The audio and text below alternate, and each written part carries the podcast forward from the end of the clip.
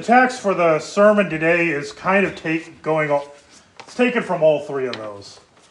So you guys probably those who are at the service or saw the service from back in February notice there are differences.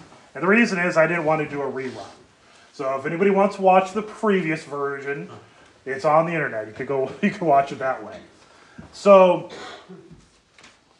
it's obviously been quite a long 14 months for our family. Uh, mom passing away back in March of 2022. And just as we were starting to get to, I just remember thinking in early February, next month it's one year, and I'm starting to get past this, starting to come to terms with mom passing, and then getting that news that David had died. And so, and now here we are, coming full circle having that closure very fittingly in Christ Lutheran Church. And we had to do some digging to figure this out before the service, where David was baptized. He wasn't baptized in this building, he was baptized in the old church. Um, like I said, we had to dig to figure out when did they move into this church. If you want to know, if anybody needs to know, it's April of 1980. That's when it got they moved into here. So, and we have a lot of memories as family as kids coming here, sitting in about the second to back pew, because you know Lutherans, they always have to sit in the same pew. And so, uh, and there's it's still to this day, if I sing certain hymns out of our hymnal, I we do Divine Service 3, my mind jumps backwards to being a little kid in this church. And all those, those memories many years ago. And we'd come from, when we got done with church here, we'd often meet mom and we'd go to grandma's and grandpa's or something like that. And so, a lot of memories with many people of this, this, of this town, of this area. Uh, growing up with, spending time at the Pitolas when we were young, spending time at uh, Wendell's and Judy's when we were young. Um, and so, yeah, lots of memories up here. And and so the thing is, when we gather here, we're gathering, it's kind of what this mom would often say it is that one of the sad things in our, it's kind of come of pretty much in our culture in general, it seems it takes death to bring us together. It's a sad reality, but it's, it's we're, we're, we have more ability to connect than any other generation in the history of the world, and yet somehow we get more and more disconnected. And I include myself in that. Pastors, as we've learned, we have, we have crazy schedules. But when we live, we look at this death and we face this reality. We go to that text in Genesis. And God created the earth, He created it perfect, without spot, without blemish. There's no sin, no death, nothing. And God gave a command to the man and the woman not to partake of the fruit in the midst of the garden. And they listened to the voice of the serpent. And by the way, if anybody thinks it's just the woman, remember if you ever read that text, where was the man? with her listening to the same conversation, and he never said anything. He never spoke up. So no one gets to go, oh, well, she was the guilty one. No, he was sitting there, didn't do what he was supposed to. So, and the world fell into sin, death entered into the world, the very reason we are here. As pastors, it's kind of the weird thing is, as a pastor, we get a lot of practice dealing with funerals. Um, as a pa- I'm now coming up on 10 years as a pastor next year, next month. And in 10 years, I've done a, over a hundred, I've been either preached or been a part of over a hundred funerals. And so there's, I know there's pastors that have even higher numbers than that in 10 years.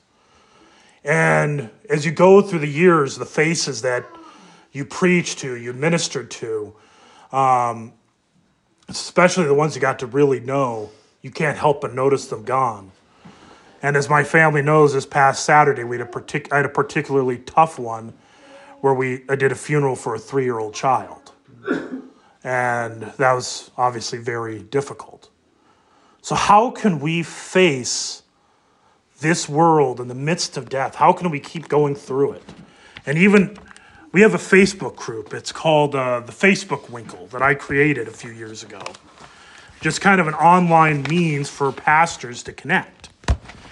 And one pastor is lamenting, is like, I don't know if I can keep doing this. And a couple weeks ago, I went to a, a, funeral for Pastor Andrew Johnson. He was a pastor in Manilla, Iowa. He had a very um, aggressive form of cancer, and he died at the age of 32. And this is the service that he had that he used for the, um, the funeral. He had prepared the entire service. I thought was really neat because it had all the hymns, but in throughout the service, there's these little boxes in it, and it's little comments from him to the congregation. And when I went into the church, went to the town, when you drove into town, there's a drive, drove in on the main street. There was the first thing you saw was a sign that said, "We'll miss you, Pastor Andrew." And then you have all these verses of encouragement lining the streets, lining the highway, and it looked like it was probably prepared by either Sunday school or youth kids. And this is the one that really stood out, and this is why the scripture I picked ended up being the scripture I picked. And I thought it was so, as soon as I heard it, I was like, at that service, like, that is perfect for David. And so, right before the hymn, it's Christ the Lord of hosts unshaken. If you don't know the hymn, it's a good one to learn. Great tune. Christ the Lord of hosts unshaken by the devil's seething rage. The whole hymn is all about Jesus standing toe to toe with the devil and basically punching him in the mouth and you know beating him. But right before this, Aunt, Pastor Andrew wrote, I know you may not know this hymn, but you should. Huh, I didn't I didn't realize he said that, but but you should learn it. And it's also the same tune as a great Good Friday hymn. But anyways, the hymn makes it clear that Jesus will curb stomp death soon. Now, anybody a pro wrestling fan? We need we need to raise more hands because if you do, you know what the curb stomp is. So David loved pro wrestling. If you didn't notice, there's an Austin 316 for Stone Cold Steve Austin hat. And I rem- and there's a wrestler named that is known as Iowa's own Seth freaking Rollins. And one of his signature moves is the curb stomp. And so where it is is where a guy's on his belly and he he runs and he just puts the foot to the guy's head. And what we just read in Genesis, the promise, the, it's known as the proto evangelion, the first gospel. God says to the man and the woman who had brought sin and death into the world, He gives them a promise that the offspring of the woman would crush the serpent's head. In other words, the offspring of the woman would curb stomp the serpent's head. I know that's kind of what I'm working with that imagery. So you go through scripture and you fast forward many years. You go to that town of Bethlehem. The young woman named Mary gives birth to a child named Jesus, or Yeshua, which means Yahweh saves, the Lord saves. And he grows up and he preaches and he teaches, he does miracles. He does incredible wonders, and eventually he is arrested. He is sentenced to death by crucifixion. Nails into his hands, nails into his feet, and nailed to pieces of wood like this one. And there he died over an agonizing six hours. But on that Sunday, April 5th of 33 AD, I, have to, I still have to throw in that trivia because David loved trivia. And I'm giving you the history, the most likely historical date of the crucifixion. April 5th of 33 AD, Jesus was not in the tomb. The women came to anoint the body, but the body was not there because the body, well, he had risen. The body that was once dead was dead as a doornail, had risen physically from the grave.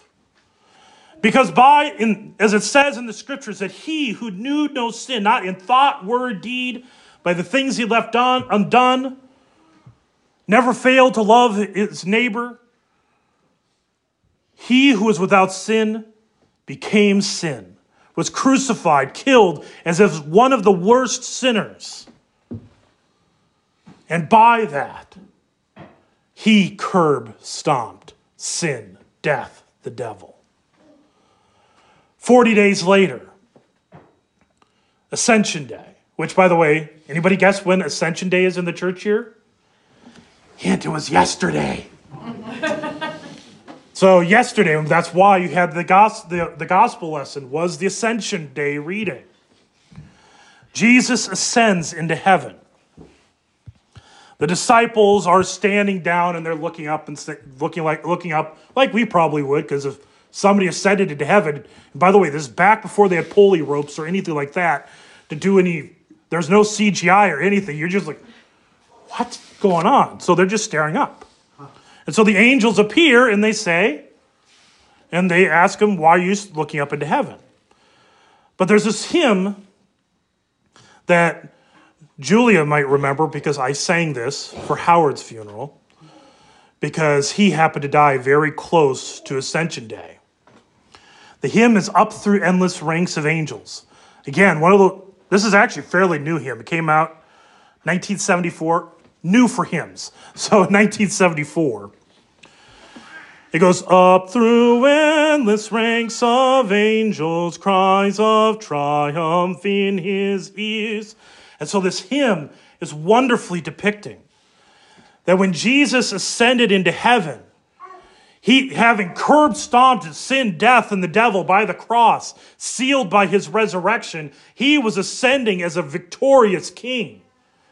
And just as when somebody, like when somebody wins a championship or whatever, there's always celebrations, fireworks, whatever. But imagine what it's got to be when Jesus, the King of Kings, Lord of Lords, ascended into heaven, having conquered sin, death, and the devil. And the angels, they would have thrown a celebration and they would have sung music like you'd never imagine. Because indeed, he was victorious. But before he ascended into heaven, he gave the commission to his disciples. You are to be witnesses in Jerusalem, Judea, Samaria, to the ends of the earth. And so the gospel spread throughout the world. And yes, indeed, one day it did come to Christ Lutheran Church. And again, not this building, the old building, where David was brought to the font. And that was in March of 1976. And the pastor said, I baptize you in the name of the Father, and of the Son, and of the Holy Spirit. Amen. And on that day, David received a crown of righteousness. He received forgiveness. He received life. He was clothed in Christ.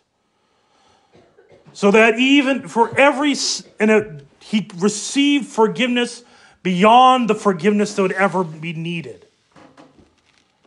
Many years late, a few years later, St. Paul Lutheran Church in Ankeny, Iowa. He stood with Paula and there they are confirmed in the Christian faith. They confirm the faith that they received in baptism. And David, throughout his life, he, he always had a Bible right next to where he was, where he would be sitting at, is next to his chair. He read it. And he continued to receive the Lord's Supper, that wondrous meal. That wondrous meal at this altar that sometimes is referred to as a portal. So I got to, and by the way, why Seth Rollins was such an appropriate story is because me and David, we sh- shared our wrestling fanship. And like for example, I, I used said this when I was in, in Ankeny. We were I remember when we would go to, we went to Evie's and Roy's up in Columbia Heights, and you know we'd be driving through downtown.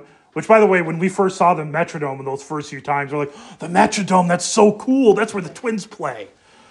Well, we grew up in Moorhead and then lived in Des Moines. We don't we don't have a base. We have a Iowa Cubs, I guess. But we drove but we drive there and I remember one of the times we got there and they just happened to order Survivor Series and we got all excited about that. And so we were watching that with them. Um, well, it was on pay-per-view. But also Seth Rollins um, he came to Des Moines once for an autograph session and I wasn't able to make it. And so I gave, I asked my brother, like, hey, could you go get this signature for me? And so, and I was courteous. I bought a signature for him too.